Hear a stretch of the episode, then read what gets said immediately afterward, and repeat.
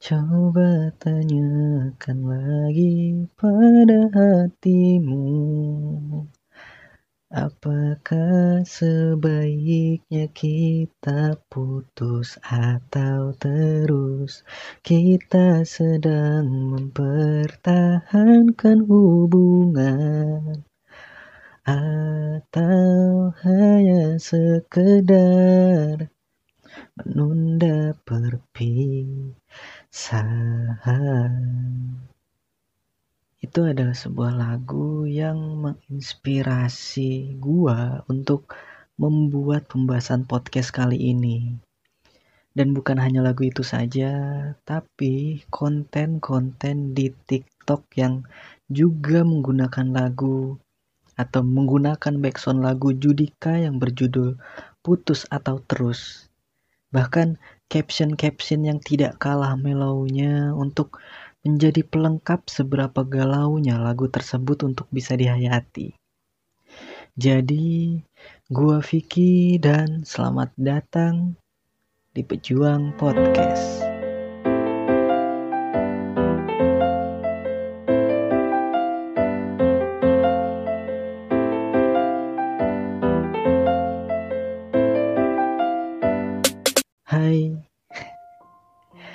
Selamat bermalam minggu di minggu pertama di bulan Februari ini. Jadi gimana nih? Udah dapet kepastian atau belum dari gebetannya? Kalau belum ya tidak apa-apa. Mungkin penantian masih tetap setia menemani hari-hari kalian. Dan tak apa jika memang itulah yang kalian inginkan.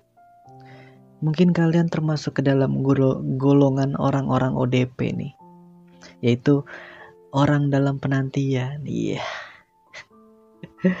bukan orang dalam pantauan ya atau hi, orang dalam pantauan ODP ya kalau di masa pandemi ini. Bukan. Bukan orang yang bu, bukan orang-orang ODP yang seperti itu. Tapi orang dalam penantian. Yeah, mantap. By the way apa kabar nih buat kalian semua para pejuang? Semoga kalian akan selalu sehat dan baik-baik saja. Tidak bosan untuk selalu gue ingatkan untuk tetap mematuhi protokol 3M-nya ketika kalian sedang berada di luar rumah. Ingat, virus itu masih ada di sekitar kita. Jadi tetap waspadalah, waspadalah. Dan sebelum masuk ke pembahasan, gue ingin meminta maaf terlebih dahulu untuk uh, minggu kemarin karena podcastnya telat mengudara ya.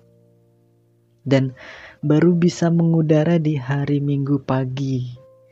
Ya karena semuanya di luar perkiraan gua dari yang awalnya gua kira bisa kelar ngedit podcastnya sebelum malam minggu eh sampai jam satu malam baru mulai untuk proses rendering tuh podcast.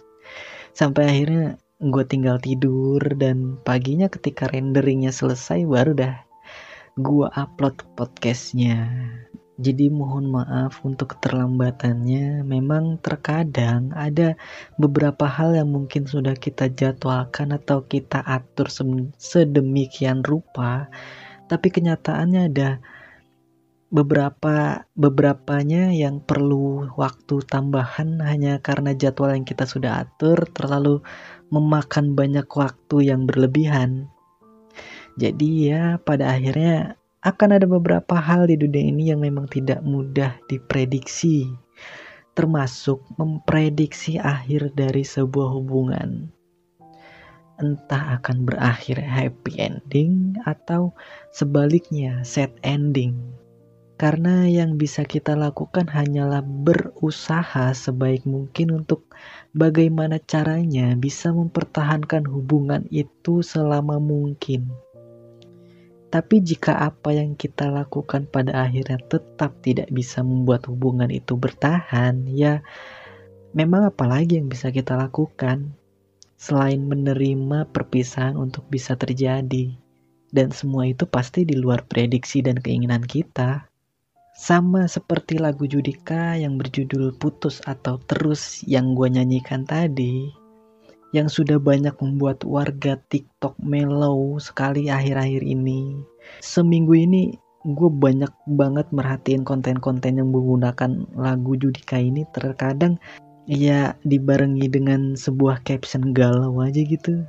Atau bahkan ada juga yang sampai melampirkan screenshotan WhatsApp isi chattingan mereka intinya banyak yang menggunakan lagu Judika ini untuk bergalau ria di TikTok dan itu membuat sebuah pertanyaan tersendiri dari gua Memangnya jika diteruskan, apa yang akan kamu dapatkan dari mempertahankan hubungan itu?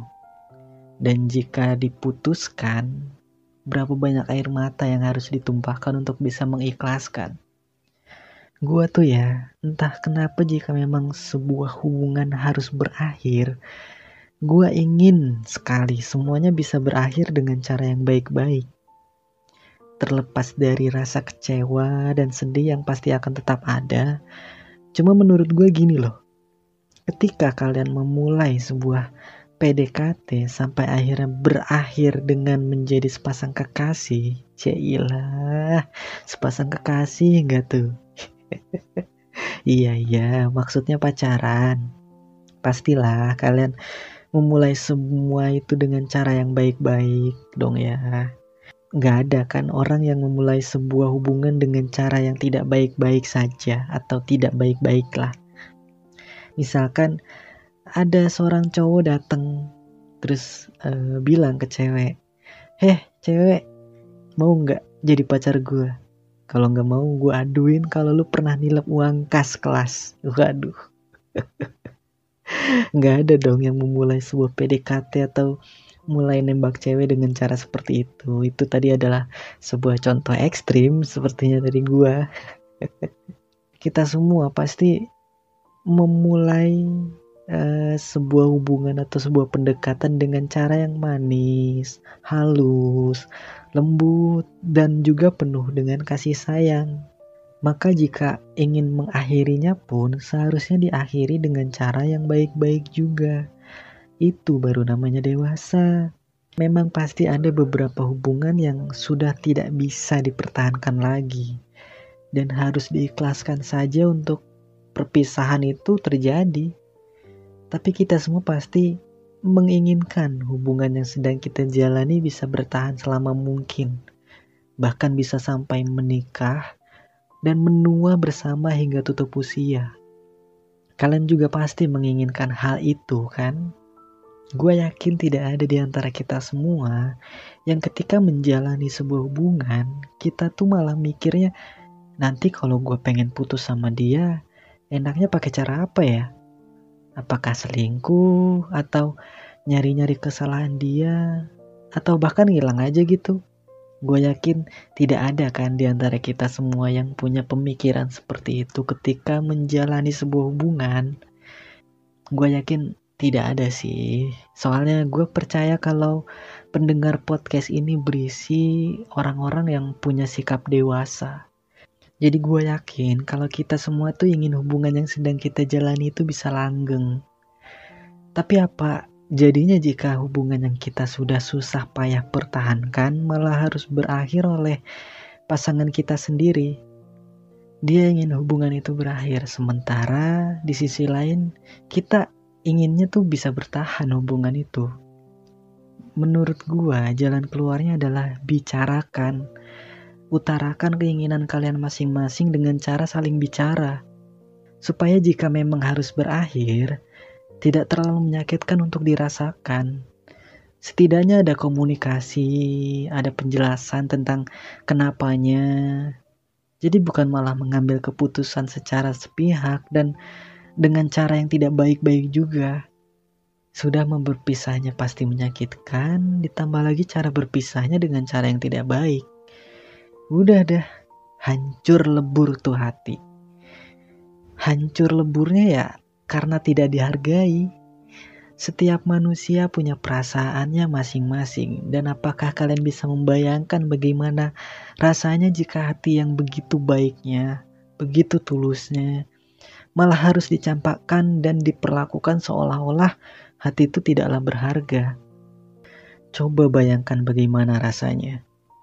Jika memang ada unek-unek atau ada keluh kesah terhadap pasangan atau bahkan bosan dengan sikap pasangan, semua hal itu bisa dibicarakan. Dan sebaiknya memang harus dibicarakan. Dan satu lagi nih pesan gue.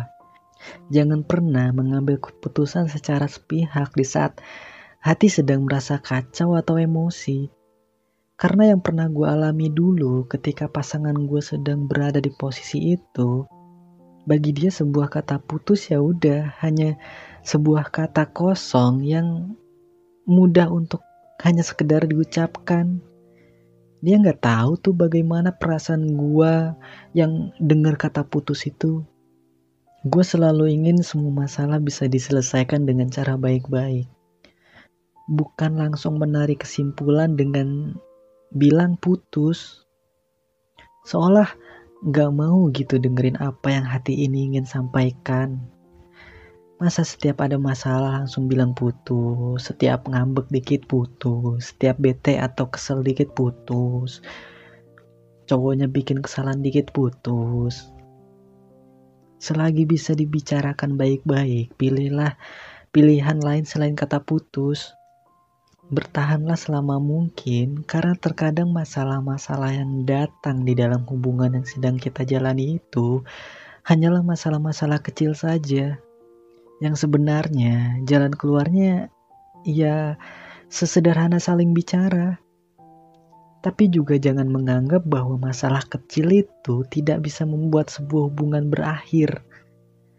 Karena banyak loh orang di luar sana, bahkan menimpa gua sendiri hancur berantakan hubungannya cuma karena masalah sepele.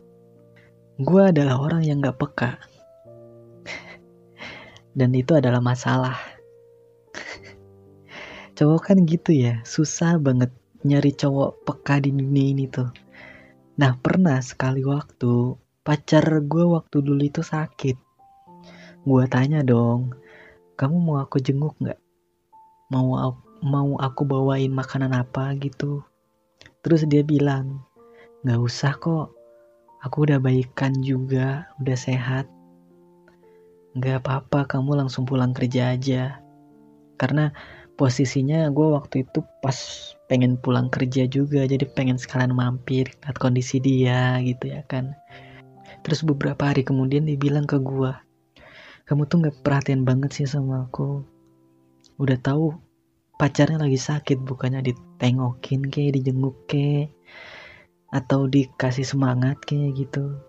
Terus gue bilang gini kan kemarin pas kamu sakit aku udah nanya kamu bilang gak usah ya udah aku nggak ke sana dong. Terus dia bilang lagi masa kayak gitu aja aku harus bilang juga ke kamu? Masa aku harus ngasih tahu kamu? Peka dikit dong jadi cowok. Nggak usah apa-apa tuh harus diminta dulu bisa inisiatif gitu loh. Nah sekarang gini ya, gue memberikan sebuah pembelaan nih. Gue harus mengklarifikasi diri gue sendiri. Apakah kalian para wanita akan dengan senang hati menerima kehadiran pacar kalian di saat kalian memang sedang tidak ingin bertemu dia? Entah kalian sedang tidak mood untuk bertemu entah kalian bosan ketemu mulu pasti ada kan di antara kalian yang malah marah terus bilang ke pacarnya ngapain sih kamu ke sini? Iya. Kan aku udah bilang aku lagi nggak pengen diganggu aku lagi pengen sendiri. Lah ini lah inilah itulah gitu. Ada dong wanita yang seperti itu. Makanya gue berpikir simple simple banget. Kalau wanita udah bilang enggak ya berarti nggak mau. Udah nggak perlu gue paksain lagi daripada dianya malah ilfil sama gue terus makin marah yang ada berabe tapi di sisi lain gue juga lupa bahwa wanita itu tidak bisa ditebak hanya dengan cara sesederhana seperti yang gue pikirkan karena wanita itu ribet. Kata tidak dari seorang wanita itu bisa banyak artinya. Bisa jadi iya bisa jadi mungkin, atau bahkan memang tidak. Yang sebenarnya tidak ingin aja gitu. Logika gue bener dong ya seharusnya dalam berpikir ya. Mungkin nih setelah penjelasan gue tadi ada beberapa wanita yang mendengarkan. Pasti kesal dengan sikap gue yang seperti itu. Ya nggak apa-apa kalau kalian kesal sama gue memang ada sisi dari sikap gue yang memang gue yang salah gitu loh. Cuma ya gue emang sesimpel dan setidak peka itu orangnya. Makanya gue perlu bertanya benar-benar bertanya kamu maunya apa? Karena gue sadar gue yang tidak peka jadi kalau kamunya nggak bilang apa-apa dan akunya nggak nanya juga kita nggak akan pernah ketemu di satu titik yang sama. Jadi ketika kalian mengharapkan gue untuk bisa romantis gue cuma bisa romantis melalui tulisan doang. Dan mungkin kalian berharap gue bisa peka. Gue emang gak peka orangnya. Karena ya gue simple kalau kamu mau ya hayu kalau enggak ya udah. Gitu gue mah. Jadi ya pada akhirnya sikap gue yang seperti itu yang dijadikan alasan oleh mantan saat itu untuk meninggalkan gue makanya jangan pernah menyepelekan masalah yang terkesan sederhana bicarakan untuk bisa mempertahankan dan jangan pernah membuat keputusan secara sepihak kamu bukan sedang menjalani sebuah hubungan yang isinya cuma kamu sendirian doang di hubungan itu. Yang semua keputusannya bisa kamu ambil sendirian. Kalau seperti itu, namanya kamu halu. Ya karena mana ada hubungan yang isinya hanya kamu sendiri yang menjalaninya. Kecuali dia memang tidak pernah menganggap kamu ada dan tidak pernah menganggap kamu sebagai pacarnya tapi dari kamunya sendiri yang malah mengakuisisi bahwa diri kamu adalah pacarnya. Itu sih halu banget, bos. eh, tapi kecewanya sama tahu, sama-sama kecewa, sama-sama sakit kalau ditinggal. Lah, kecewanya kan kamu juga yang buat sendiri. Jadi jangan salahkan orang lain. Udah tahu dia tidak pernah menganggap kamu, kamu malah menganggap dirimu sendiri penting untuknya. Lah buat apa coba? Kan halu. Jangan kebanyakan halu deh. Ini saran supaya uh, kamu bisa menjaga kesehatan hati kamu sendiri. Akhir dari sebuah hubungan itu selalu memiliki dua pilihan yaitu putus atau terus. Tapi kenyataan sebenarnya adalah hanya ada satu pilihan yang bisa kita pilih, yaitu putus. Percaya atau tidak, yang gue alami seperti itu. Makanya, gue kadang mikir, terus buat apa disediakan dua pilihan jika memang pilihan yang sebenarnya hanya ada satu, dan itu pasti. Apakah pilihan yang satunya lagi hanya sebagai pemanis supaya terkesan kita punya pilihan lain loh yang bisa kita pilih untuk bisa mempertahankan sebuah hubungan? Ada yang berpikir sama seperti gua nggak? Kalau ada, coba acungkan tangan. Apa mungkin cuma gua doang yang punya pemikiran seperti itu? Mungkin dari kalian akan bertanya, kok bisa sih gue menyimpulkan bahwa sebenarnya di antara dua pilihan yang ada, kok hanya ada satu yang pasti. Nah, gue punya alasan tersendiri kenapa gue bilang seperti itu.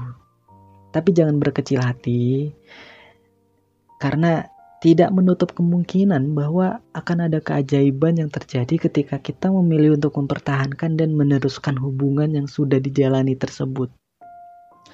Jadi gue jelaskan dulu alasan dari kenapa sih di antara dua pilihan yang ada pada akhirnya putuslah yang menjadi pilihan utama. Itu karena yang gue percaya adalah setiap hubungan akan berakhir dan akan mencapai kata perpisahan pada akhirnya. Hanya saja alasan dari perpisahan itu terjadilah yang perlu digarisbawahi karena kalau tidak ada masalah apa pun, terus tiba-tiba tercetus kata putus, rasanya akan sangat aneh loh. Putus tanpa sebab atau putus pas lagi adem ayem aja gitu hubungannya. Kalian pernah mengalami hal seperti itu nggak? Gue pribadi sih belum pernah. Pas lagi sayang-sayangan, terus tiba-tiba nyeletuk kata putus. Mungkin dialognya akan sangat receh ya, atau bisa gue jabarkan seperti ini. Misalkan nih, eh kayaknya kita bener-bener saling menyayangi deh. Gimana kalau kita putus saja? Kamu terlalu bikin aku nyaman soalnya.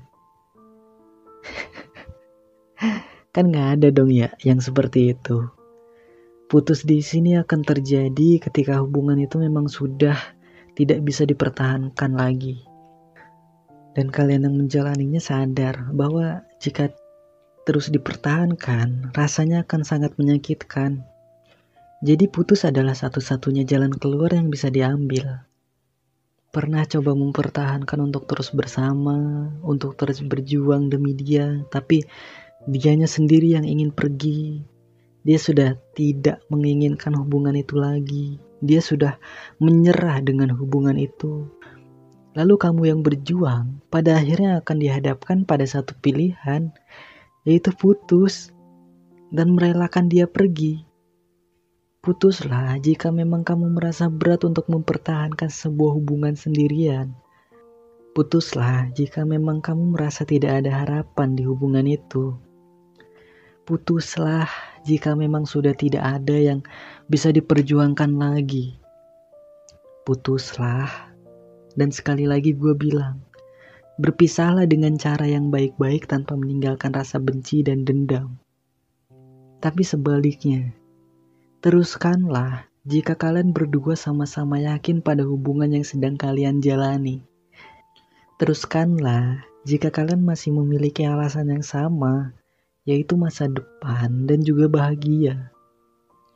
Jangan jadikan bosan sebagai alasan klasik untuk bisa membuat kalian berpisah. Jangan jadikan bosan sebagai alasan untuk bisa meninggalkan. Gue adalah tipe orang yang ketika bosan datang menghampiri gue, gue akan mengingat kembali momen-momen di mana gue punya loh kenangan indah sama dia. Gue sama dia pernah bahagia dengan cara yang sederhana. Gue sama dia pernah makan gado-gado di pinggir jalan Gatot Subroto di daerah Tangerang. Saling suap-suapan meskipun itu tidak diperlukan. Cuma saat itu rasanya romantis aja gitu. Terus gue sama dia pernah berjam-jam nongkrong di sebuah kafe dengan secangkir kopi hangat sambil ditemani begitu banyak cerita yang kami ceritakan. Hingga tak terasa, kafe itu sudah tutup dan yang tersisa hanya kami berdua sebagai pelanggan terakhir. Itu loh yang namanya kenangan. Itu loh yang namanya momen-momen indah ketika pacaran dan itu loh yang bikin bahagia.